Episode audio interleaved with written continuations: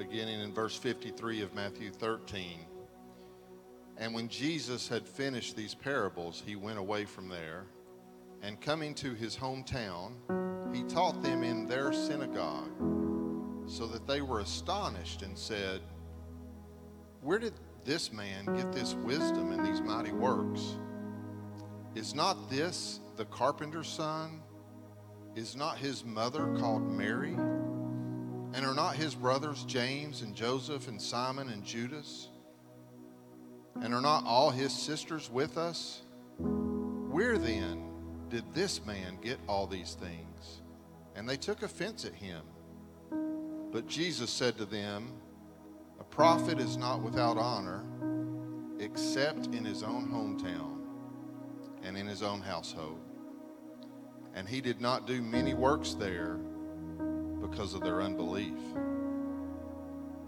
At that time, Herod the Tetrarch heard about the fame of Jesus, and he said to his servants, This is John the Baptist. He has been raised from the dead. That is why these miraculous powers are at work in him. For Herod had seized John and bound him and put him in prison for the sake of Herodias, his brother Philip's wife, because John had been saying to him, It is not lawful for you to have her. And though he wanted to put him to death, he feared the people because they held him to be a prophet. But when Herod's birthday came, the daughter of Herodias danced before the company and pleased Herod, so that he promised with an oath to give her whatever she might ask. Prompted by her mother, she said, Give me the head of John the Baptist here on a platter. And the king was sorry, but because of his oaths and his guest, he commanded it to be given. He sent and had John beheaded in the prison, and his head was brought on a platter and given to the girl, and she brought it to her mother. And his disciples came and took the body and buried it, and they went and told Jesus. Thank you for that, David. You're going to want to hold your place there in Matthew 13. We'll back up there in just a few minutes. So hold your place there in God's Word. It's good to be with you this morning. It's a great day to be gathered together and worship our King and song and uh, in the Word. And we're going to celebrate the Lord's Supper together in just a few minutes after we walk through Matthew 13, portions of Matthew 14. But it's really good to be gathered with you this morning. Before we dive in, I want to share something really neat in the life of our church that we can celebrate this morning. I'm looking for Jake and Whitney. They're right back here. Jake and Whitney Beverly. You guys just wave at everybody. You, if you were here last week, you know Jake and Whitney Beverly are our missionaries sent out from our church. They've planted their lives in the Czech Republic to make Jesus known, to make disciples, to sow the seed, so to speak, like we've been talking about. They've been here in the States for a while. They were there during lockdown, through all of COVID. You heard all that story. A really tough first year. They got back here in the States. They had to get visas to get back in. Jake got his visa. Their little girl, Morgan, got her visa. And Whitney didn't get her visa. It was denied by the Czech Republic. You guys know we've been praying about that for weeks and really months as a church. We, we as to get, together last Sunday as a church, prayed, Lord, specifically, open up the door and give her her visa. So this week, answered a prayer directly. Uh, her appeal to revisit that process was accepted. They're going to go back through that visa process.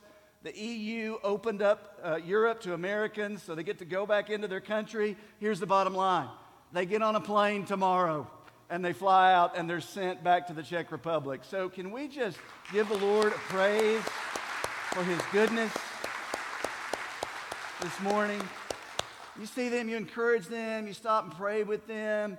Uh, they are our missionaries sent out to make Jesus known on the other side of the world. And God is faithful and good. So we're grateful for that this morning.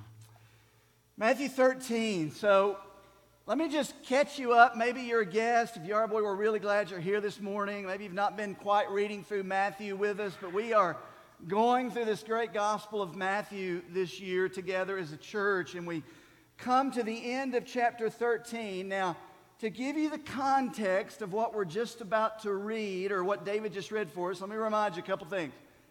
Big picture of Matthew is this, and you've heard this over and over till you're probably sick of it, but I'm going to keep saying it to you. Big picture, point of the Gospel of Matthew is this Jesus Christ is the promised Messiah King. He's the one. Matthew, writing to the Jewish people to declare this Jesus is the promised one. He fulfills all the prophecies. His virgin birth, he had a divine forerunner in John the Baptist. He has all authority over creation and over demons and over sickness and even death. And we've seen that in the first 13 chapters of Matthew. Jesus is the promised Messiah, the King. And then in chapter 13, Jesus has begun these discussions about his kingdom. A king has a kingdom. In 13, we've been reading about these parables of the kingdom of heaven or the kingdom of God. We define that as this king has a redemptive rule and reign. The kingdom of heaven is God's redemptive rule and reign in Christ Jesus. That's happening right now, today, in the life of every believer right here on earth. One day, his kingdom is going to be visible. It's going to fill the earth, and every tongue, every knee will bow and recognize him as king. Come, Lord Jesus. We talked about that last week. Today, we find ourselves between those two events the cross of the king when he died, and the day that he comes to be crowned as king. We're living in that period today.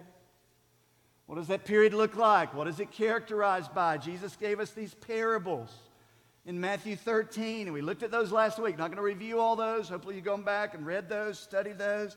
Talked about the wheat and the tares, that in this time now, the believers and the unbelievers, it is God's purpose that they live side by side in this world today for missional purposes.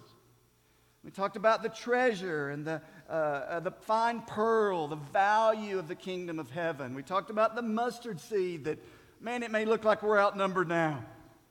Kingdom of heaven may look very insignificant now, especially when Jesus was teaching these disciples, but it will fill the earth, and the kingdom of God transforms us completely from the inside out.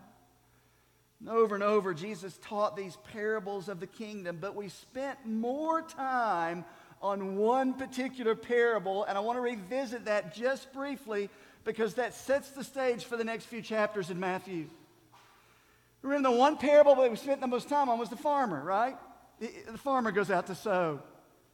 We talked about that he takes his seed and he, he sows it faithfully, and how that seed is received depends on the soil. And he talked about there was a hard soil. That seed fell on the soil and it couldn't penetrate. It bore no fruit. There was the thorny soil and, and the rocky soil. And we talked about that. And then finally, there was the prepared soil that bore much fruit. Now, here's what I've been wrestling with coming out of that parable, and I think what sets the stage for this morning and even some further reading in the Gospel of Matthew is this the seed and the sower, that parable taught us a couple things that stood out. One, God's kingdom advances through the faithful proclamation of truth. We sow the seed. We are to sow the seed here in our families. We're to sow the seed in things like VBS. We're to sow the seed when we gather here together, the seed of truth. We sow the seed in other cultures when we're sent out to places like the Czech Republic. We sow the seed. That was obvious. The other thing that jumped out at me from this parable, and maybe you've been wrestling with, is this. Jesus seems to indicate that more will reject in unbelief than respond to the gospel in fruit and faithfulness. I just be honest, that's, that's messed with me a little bit. I've wrestled with that a little bit. Jesus teaches four kinds of soil. 75% of those soils ultimately reject in unbelief. 25%, if you will, or one fourth. One fourth equals 25%. That's pretty good math, isn't it? Why is that? And I think it helps us understand why Jesus goes into, or Matthew goes into the discussion he goes into at the end of chapter 13. Here was the takeaway, and I've tried to capture it this morning, and I, I want us to grasp this day is this, is that unbelief is our natural human condition. If left to myself, apart from the Spirit of God, apart from the grace of God, unbelief, rejection of Jesus as King and Lord and life and Master and joy and all that will be my response. We look at these three soils, and I don't know how you understand them, but here's the reality Apart from God's redemptive, transformative grace, I'm the hard, stony soil, or I'm the thorny soil, or I'm the superficial soil. Unbelief comes natural. And it's only by the grace of God. Scripture says this, and it is written, There is none righteous, no, not one. None understands, none seeks for God. Then in Ephesians, he says, And you were dead in your trespasses and sins. That's my natural condition of unbelief, of rejection, in which you once walked in this world, following the prince of the power of the air, the spirit that is now in the work, the sons of disobedience. Unbelief's our natural response. Rejection would be the response of all of us. Here's what I want you to hear this morning but for the grace of God. Amen? Same passage in Ephesians goes on and says, but God, being rich in mercy, because of the great love with which He loved us, even when we were dead in our sins and trespasses, God made us alive together with Christ. It is God's mercy that enables us to believe. It is God who prepares the good soil. And what you see over the next few chapters of Matthew is, the, is Matthew, the writer, under the inspiration of the Spirit, giving you illustrations of these different responses. But you see more responses of unbelief than you do of genuine fruit bearing faith that endures. Because unbelief, apart from God's grace, is our natural condition. We are deeply, desperately, eternally dependent on the grace of God. Amen? Thankful for His grace. So, the next couple weeks in Matthew 13 and then Matthew 14, we're going to look at two things. We're going to first look at two pictures of unbelief. We're going to look at those this morning. Matthew gives us those. Next week, we'll look at two pictures of faith that bears fruit, different types of soil. So, this morning, it's not always easy to read, but we're going to look at two pictures straight from this that Matthew gives of unbelief, rejection of Jesus as Messiah, as who he is. First picture is going to be a picture of prideful unbelief, of familiarity. He goes to his hometown, everybody's so familiar with Jesus. Second picture is a picture of Herod the king, who has a superstitious type understanding of Jesus. Both result in hard rejection and unbelief this morning. All right? So that's a lot of introduction to dive back into Matthew 13, verse 53. So look with me. Let's walk through. I'm going to pull out a few big ideas from these passages.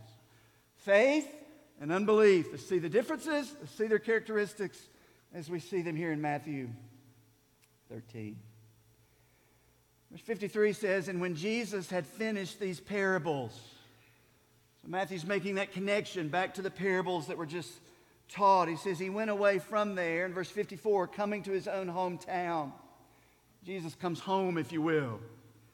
This is Nazareth. This is the town where he grew up. Jesus, the Nazarene of Nazareth. It goes back to Nazareth. So remember, when Jesus goes back to Nazareth, everybody remembers Jesus as a little kid. Everybody remembers Jesus. It was a small town. I've been to Nazareth. It's not even a big town today. Everybody remembers Jesus, Mary's boy. Everybody remembers Jesus, the carpenter. So he shows back up at his hometown. And he comes in not as the little boy, he comes in as the Messiah, the king. They struggle with that. Verse 54 and coming to his own hometown, he taught them in their synagogue so that they were astonished. We'll come back to that word in just a minute. They were astonished. You mark that word, it's very important. And they said about Jesus, remember, Jesus demands a response. Here's the way they understand Jesus they say, where did this man get this wisdom and these mighty works? See, the Jesus they remember as the carpenter, as Mary's boy, is not quite lining up with the Jesus who's now showing up declaring himself to be king. They're struggling with this conflict in their own heart. Verse 55 Is not this the carpenter's son? We watched him grow up. We know this guy. Come on, what's he talking about? All this Messiah and kingdom. And is not his mother called Mary? You know, this is the chatter around the coffee houses. You know, he's, he's saying he's Messiah, but he's Mary's boy. You remember Mary. She lived down the street. You know, like, it's Mary's boy. Keep going. Are not his brothers James and Joseph and Simon and Judas? We know his family. We know his brothers. By the way, this is the Catholic's least favorite verse. Jesus had brothers, meaning Mary had other children. The Bible's clear. Verse 56 Are not all his sisters with us? Where then did this man get all these things? There's a disconnect in their memory and their understanding of who Jesus is and how Jesus now is revealing himself and who he is revealing himself to be. There's a disconnect. Verse 57, a really heavy verse, says, And they took offense at him. Mark that word. We'll talk about that word in just a minute. The word offense means to stumble. It's not just a passive response. The word offense is literally to come to the conclusion that Jesus is just not all that special. He's not who he claims to be. It doesn't add up in their mind. Jesus said to them, verse 57, a prophet, declaring himself here to be a prophet as well, a priest, king, he's all that. A prophet is not without honor except this is evidently a, proverb, a proverb that was said during that day. Everybody understood what this means. He says, A prophet's not without honor except in his hometown where everybody knows him, everybody's familiar with him, and even in his own household. Verse 58 And as a result, he did not do many mighty works there. Why? Because of their unbelief. It's not time to quit, is it? I heard the alarm. I just, just making sure. Tragedy of unbelief. The Bible's very clear. The reaction of the people is unbelief. So, from that, we can draw some understanding of what it means this idea of this soil that Jesus talks about that responds in unbelief. Now, not, let's be clear. Not talking about the same kind of doubt that Pastor Paul taught on a few weeks ago. Christians can kind of come in and out of, of, occasional doubt, of wrestling, of Lord, I'm struggling, but, there, but it's always pursuit of the Lord. This is no, this is unbelief. The evidence is out there. I'm coming to the conclusion that you're not who you say you are. However, Understand, unbelief is our natural human response. We will be left there apart from the grace of God. So, in this, Lord, help us understand some of the characteristics of unbelief. I've got three big ideas that flow out of this. Going to challenge us, going to help us. Here's big idea number one unbelief disguises itself with outward enthusiasm. Now, I'm reading along in this passage, and I come to the verse in verse 54 where it says, As he was teaching them, they were astonished. And you might read that and go, well, oh, what a great response to Jesus. But you have to do a little digging and understand. The word astonished is a outward response of wonder, of awe, of curiosity. They're part of the crowd. Jesus is doing some things they don't quite understand. They, now watch this from a distance. From a distance, they respond, the Bible says, with astonishment. The Bible, a few verses later, says, but it's really unbelief. How can that be? Watch this. Unbelief disguises itself with outward enthusiasm. What does that look like today? even in our own lives and our church culture where it's so easy to become familiar with the things of God. Here's some of the things this can look like today. Number one, it can look like genuinely, po- generally positive of the things of God from a distance. You might be that person who, when asked or talk about the things of God or church attendance. You know, church attendance is fine. The Bible, it's a good book. I think it's true. Heck, I think we ought to even pray in schools. You know, that's a good thing. You're genuinely, generally positive of the things of God, but here's the kicker from a distance.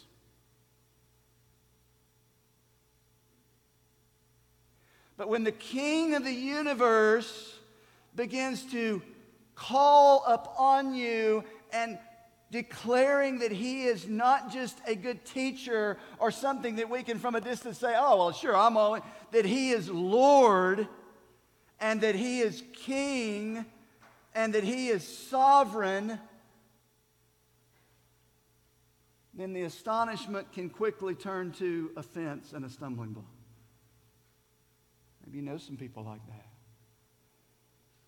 positive of the things of God from a distance, but don't get too close. Don't call me to change. Cannot tolerate passages like this when Jesus says to a very similar crowd, and we've gone over this verse a lot recently.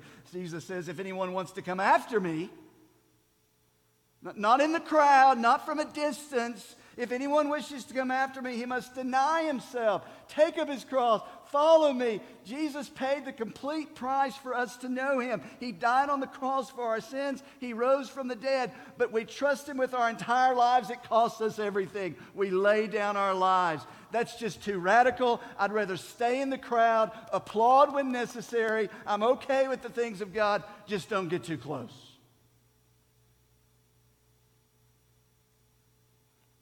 Matthew and Jesus here seem to indicate that that is masked unbelief. Because Jesus, if he is anything, he is Lord. Nothing less. He goes on, he gives us another characteristic here of unbelief. Unbelief disguises itself with outward enthusiasm. Secondly, unbelief prioritizes personal experience and human understanding above divine revelation. Oh, this is tough. So Jesus comes in and he's declaring truth from his very mouth. He is God. He's declaring revelation. He speaks. It's the Word of God. And he comes in, and their response to his teaching and to all that he's done is this verse 55 Is not this the carpenter's son? Is not his mother called Mary? Or not his brothers James and Joseph and Simon and Judas? In other words, here's how I remember Jesus. Here's my personal experience with Jesus. Here's how I've grown up understanding Jesus. And you hold out the revelation of God's word, and it doesn't quite fit my human experience. Which one takes priority? Every single one of us in this room wrestle with that. They certainly wrestled with it here. The Jesus that they remember or the Jesus of their experience, the Jesus of history that, that walk with it. It doesn't add up in their mind, and they lean into their personal understanding and their personal experience, and it results in unbelief. Jesus doesn't fit the box that I have. That's the outcome. You may ask, well, what does that look like in our lives today? Maybe it looks something like this. Maybe you've said this. Maybe you've heard others say this, something, something along these lines. Well, you know, I know what the Bible says, but I just don't think God would. So you're exalting what you think God should and would do versus what He's revealed Himself clearly to be in the Word of God. Or maybe you say something like this. Well, my whole life I've believed this, and now you're telling me the Bible says it. I've been taught this my whole life. Can I be fair and honest with you? You could have been taught wrong. You could have been believing wrong about who this king is. Scripture and divine revelation is the final authority, not my personal experience or even how I was brought up. Here's, here's a good one. You all have heard this. I've heard this before. I, listen, I know what the Bible says, but. Or maybe this one. I've added a little bit to this one. This is the same thing, part B. Ready? I know what the Bible says. And I know what I'm doing goes against the counsel of my elders. And I, I know it goes against the counsel of all my brothers and sisters in Christ. But this just feels so right to me. Be careful. Because what you're doing in that moment is looking much more like unbelief than it is faith, trusting in Jesus to reveal himself and make himself known through the divine word of God. That's what they were doing here. So, unbelief can disguise itself with outward enthusiasm. Unbelief prioritizes personal experience and human understanding above divine revelation, thirdly and finally. This is heavy. Unbelief always progresses into deeper darkness. That's what happens here. I guess it's a tough pill to swallow. This, this group of people who had been exposed to so much revelation and so much activity of Jesus. The Messiah had lived in their midst. He had heard, they'd heard his teaching, all the revelation that had been given to them. Verse 57 says, after their responses of unbelief and they're trying to work it through their personal experience and trying to exalt their human understanding, come to verse 57, and this is a heavy verse. It says, and they took offense at him. They took offense. The word offense, mark this in your Bible if you haven't already, it's really important. The word offense means to stumble.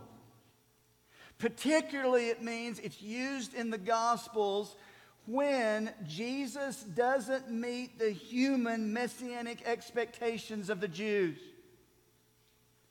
Jesus, you're not behaving, acting, saying what we think you should be, our expectation of who you ought to be, and thus you become a stumbling block, and we conclude that you're not who you say you are. Jesus, you're nothing special at all.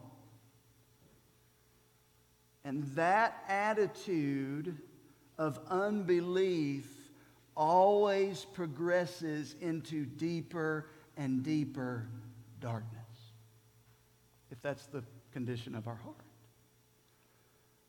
So, Pastor Mike, I get that. That's kind of heavy. So, what does that look like today? Let me give you a couple quick illustrations, very quick.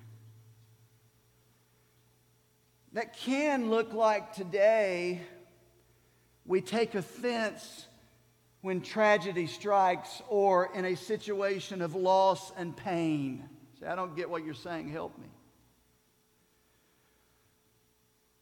That when something is taken from us or we experience pain or loss of something we hold dear, we can't get our minds around why Jesus would ever allow that or do that, and rather a trust in the goodness and the greatness and the beauty of our King what that reveals in us is ultimately an unbelieving heart that doesn't trust our King. And you say, How can you say that? Someone goes through such great loss and they end up in this bitterness. Listen, bitterness or uh, loss or tragedy or pain may be real and hurtful, and we've all gone through it, but does not cause unbelief. It may reveal unbelief, doesn't cause it. The same way, on the side of a genuine born again believer, where the seed of the Word of God has taken root and they're bearing fruit, and the Spirit of Jesus resides in the heart.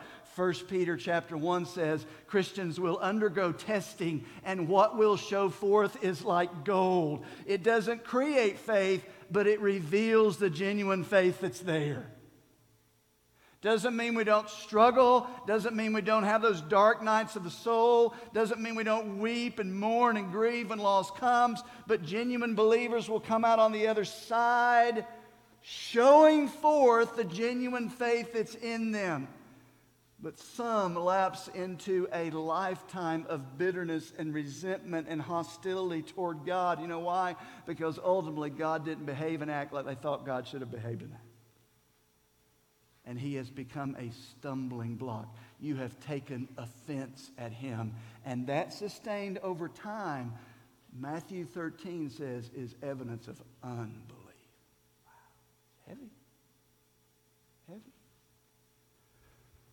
So here you have an illustration in this story of Jesus' hometown of what unbelief looks like. I'm going to give you a second, quicker illustration in the Bible does, or a second, quicker picture of unbelief. So he saw Jesus' hometown. Matthew continues on and he gives us a second one that doesn't quite make as much sense to us. So let me try to jump right into that. Jump on over to chapter 14. So we've seen the picture of unbelief because of their familiarity. They, they end up rejecting Jesus altogether. He doesn't fit their box, if you will. They have this unbelief that's revealed. Come to chapter 14. You're going to see a second picture. It's this prideful, superstitious unbelief in the story of Herod. Now, if you're reading along in the Gospel of Matthew and you come to this story of Herod, you, you, might end up scratching your head going, I'm not even sure how this story fits. Let me try to help you quickly, and then we'll make some applications, celebrate the Lord's Supper together. 14.1. At that time, Herod, the tetrarch, heard about the fame of Jesus. I'm not going to go into great detail. You can do your own research. Herod was the king, de facto, if you will, of Israel. He was under the rule of the Romans. Rome is in charge at this time, but the figurehead over that region was Herod. You say, Herod seems to live forever. He's all over the Bible. Well, this is not Herod the Great. Herod the Great lived during the time of Jesus. This is his son, Herod Antipas. He's living during this time, and he's going to use him as an illustration. Verse 2. And he says to his servants, Herod's trying to figure out who this Jesus is. He says, This is John the Baptist. He has been raised from the dead. This is why these miraculous powers are at work in him. So Herod responds to the clear evidence of who Jesus is and says, Well, I, I, know he's John the Baptist raised from the dead. He's got this superstitious view of Jesus. You say, Well, why in the world is that here? Well, Matthew now takes the opportunity to give you a quick historical flashback of the relationship between John the Baptist and Herod. You say, okay, why is this here? It doesn't seem to flow. Here, I'm going to give you a quick understanding. You see rejection and unbelief of Jesus directly. Now you're going to see unbelief of the messenger of Jesus. That's the point. That's why it's here. So recounts this. Come to verse 3. It says, For Herod, had seized John, messenger of Jesus, and bound him and put him in prison for the sake of Herodias, his brother's Philip's wife. Let me just say, this is the section, you could call this the soap opera section of Matthew. It gets really crazy here. I'm not going to go into all the details, but it's this gory, adulterous relationship of this King Herod. Verse 3 says, He took John into custody threw him into prison for the sake of Herodias, his brother's wife. Why is that there? Well, really quick. Herod left Jerusalem, goes to Rome, visits his brother Philip, falls in love with bro- his brother Philip's wife. Problem is, both men are married, falls in love with this girl, so he goes home, divorces his wife, gets her to divorce Philip. They begin this incestuous, adulterous relationship, and John in presenting the message of the kingdom and the gospel to Herod, calls out his sin that is entangling him. How do you know that? Verse 4. Herod had thrown John into prison, verse 4, because John had been saying to him, It's not lawful for you to have her. She's not your wife, man. You pursue this other wife, she's not your wife. Now, I'm not going to sidestep the issue of marriage and divorce. You say, is that the point here? That's not the issue here. We're going to deal with that in detail in Matthew chapter 18, I promise. But the Bible does not recognize this marriage at all. John doesn't recognize this marriage. He calls it out in his efforts to reach Herod with the message of Jesus. And though he wanted to put him to death, Herod wanted to kill John, for he feared the people because they held him to be a prophet. So Herod fears the people, Herod fears his wife, Herod fears Rome, Herod fears all these things. Then it happened, verse 6 and when Herod's birthday came, the daughter of Herodias danced before the company, and it pleased Herod. So Herodias, this wife now of Herod, I know it gets crazy, wants to put an end to John the Baptist. So she sends her daughter in. There's this drunken party going in in the court of Herod. Her daughter dances for Herod and pleases him, if you will, till he makes this ridiculous vow, verse 7, so that he promised with an oath to give her whatever she might ask. Verse 8, prompted by her mother, she said, Give me the head of John the Baptist. So Herod got himself into a predicament. He makes this vow in front of all of his dinner guests because he was carried on by his flesh and says, What do you want? She says, I want the head of John the Baptist. The story goes on. Says the king was sorry, but because of his oaths and his guests, he commanded it to be given.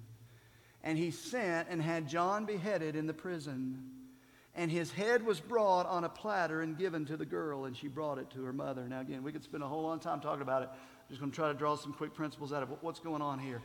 John is held out as the messenger of the king.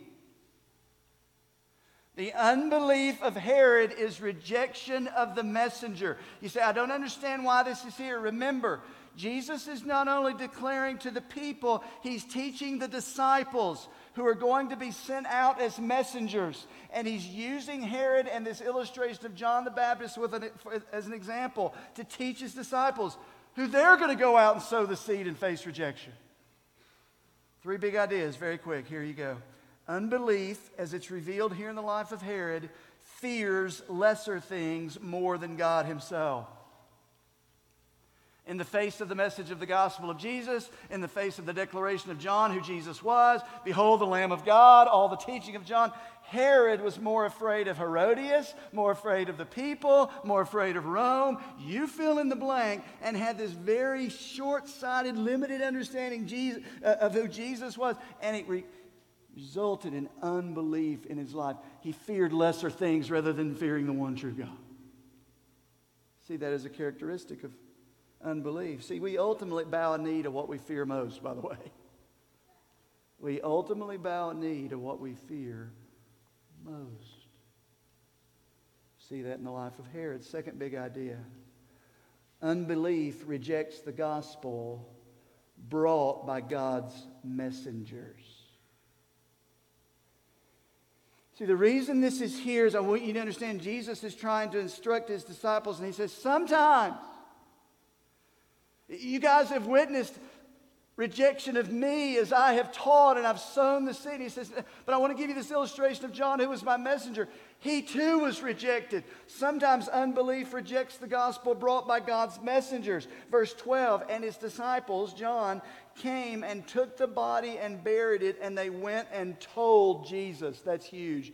Jesus saw everything that happened to John. Jesus was fully aware of everything that happens to John. You keep reading, Jesus grieved deeply by what happened to John, who, as his faithful messenger, was rejected by Herod in unbelief.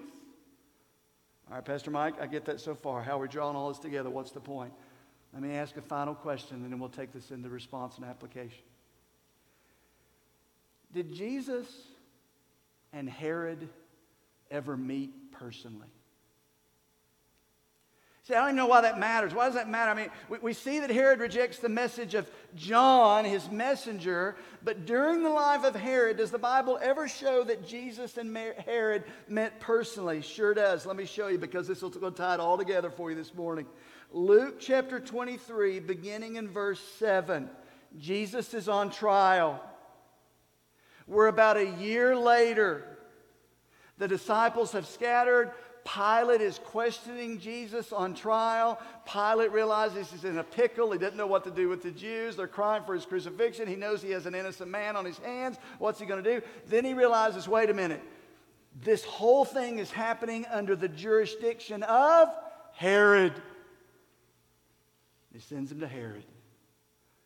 And Luke tells us that account in Luke 23, verse 7, quickly, and he says, And he learned that he belonged to Herod's jurisdiction. This is Pilate. He sends Jesus there, and he sent him over to Herod, who was himself in Jerusalem at that time. When Herod saw Jesus, now remember, he's already rejected the messenger. When Herod saw Jesus, he was very glad for he had long desired to see Jesus. Why? He had this superstitious understanding of Jesus like a lucky rabbit's foot. Say, where do you get that from? Keep reading. Because he had heard about him, into verse 8, and he was hoping to see some sign done by him quickly. Hey, Jesus, do a trick. Jesus, now's your chance I'm giving you an opportunity. Do a trick. Show me a sign. Work a miracle. Do something, Jesus, to show who you are. And Herod stands there as if he's the one in authority over Jesus. And you say, How's Jesus going to respond? This is huge. Verse 9. So he, Herod, questioned him at some length, but he, Jesus, made no answer. Wow. Jesus doesn't give Herod a word. You know why? Because Herod had already rejected by rejecting the messenger. That's the point. Herod had already rejected Jesus, so nothing else Jesus was going to do could change the heart of Herod because he had already rejected the messenger. Verse 10 The chief priests and the scribes stood by, vehemently accusing him, and Herod with his soldiers treated him with contempt and mocked him. Then, arraying him in splendid clothing, they sent him back to Pilate. Here's your last big idea. Hope this encourages and challenges you. Big idea is this rejecting God's messenger, sharing the gospel message, is rejecting Jesus himself. And that is to be encouragement to you. That was to be encouragement to the disciples. They were going to be sent out to the ends of the earth to sow the seed of the gospel. They had seen Jesus be rejected personally by his own people. And they were saying, Now, listen, when you go and you sow the seed and you faithfully declare the gospel and you tell that neighbor and you tell that friend, you may get a host of responses. But I want you to know something when you are rejected, ultimately it is me that they are rejecting. Go and make Jesus know. And he makes this clear again in Luke chapter 10, verse 16. Jesus says, The one who hears you hears me. The one who rejects you rejects me. And the one who rejects me rejects him who sent me. Brothers and sisters, to us as his disciples sent out on mission, and to the disciples that were hearing that today, you go and you faithfully sow the seed. Some of that seed is going to fall on good soil, and some are going to respond in faith and repentance, and they're going to bear much fruit, and you get to be a part of that. But many are going to reject. Jesus says, You listen. They're not ultimately rejecting you, they're ultimately rejecting me. he saw everything that happened to John. He knew everything that happened to John. Grieved over everything that happened to John. And he said to those disciples, You go. You sow the seed and you make me know. I ask you just to bow your head here for a moment this morning and give you a second. We're going to respond by going into a time of the Lord's Supper together. As we prepare for the Lord's Supper, I just want to remind you what the Bible says about the Lord's Supper. Just in a worshipful time right now, again, maybe your head bowed, eyes closed, whatever allows you to focus on what you've heard, whatever allows you to focus on what we're getting ready to do and take the Lord's Supper. Maybe the Word of God has captured your heart this morning and you realize, wait a minute. My heart's more characterized by unbelief than by say, if that's you this morning, the Lord's Supper is not your first step. Your first step is to respond in faith and repentance to Jesus, your crucified King, resurrected Lord, and the one who bears your sin. At any moment during the Lord's Supper, if you need to speak with someone, I invite you just to slip out through those doors to the left, the area called the hub. For the rest of us, just a reminder the Lord's Supper is a gift. It's an ordinance. By the way, if some of you need to slip out and pick up your little cups, they're out in the foyer, you can certainly do that. Lord's Supper is a gift given to the church for a couple reasons. Jesus, the night before he stood before Herod and Pilate and was crucified, gathered those disciples in that upper room and he said, This is going to be an ordinance for you. Throughout the next 2,000 years, you're going to regularly, as my people, take bread it's going to represent my body that's given for you. You're going to take a cup and it's going to have fruit of the vine, juice in it, and it's going to represent my blood so that my people will never stray from the gospel message. You've been given a message of the gospel. We're redeemed by his blood. It is his life that makes redemption possible, his death on the cross. We're to never stray far from the gospel. So the Lord's Supper is given to remember. We're going to do that this morning. Secondly, the Lord's Supper is given to examine, examine your heart. Apostle Paul writes about it, 1 Corinthians 11. We read it almost every time. Let a man examine himself before he takes the Lord's Supper. Meaning, take a moment, Lord, is there anything in my heart, my life right now that I'm unwilling to call sin, unwilling to confess, something I need to make right with you? Lord, is there anything between a brother or sister in this church body or another brother or sister that I'm unwilling to make right? You may not need to take the Lord's Supper. You may need to go first to them. Make that right. It's one of the reasons we take the Lord's Supper regularly as a church. So it's a time to remember, it's a time to examine. If you're here and you're not a member of Tri Cities, but you're a born again believer, we invite you to take the Lord's Supper with us. Parents, the Lord's Supper is not for your unbelieving children yet. Again, opportunity for you to sow seed. Talk to them about why, why they're not ready, what it means to trust, exercise faith and repentance in Jesus. So I'm going to give you just a few seconds here. Prepare your heart, then we'll celebrate the Lord's Supper together. So you take a moment, reflect, remember, examine, and I'll walk us through the Lord's Supper.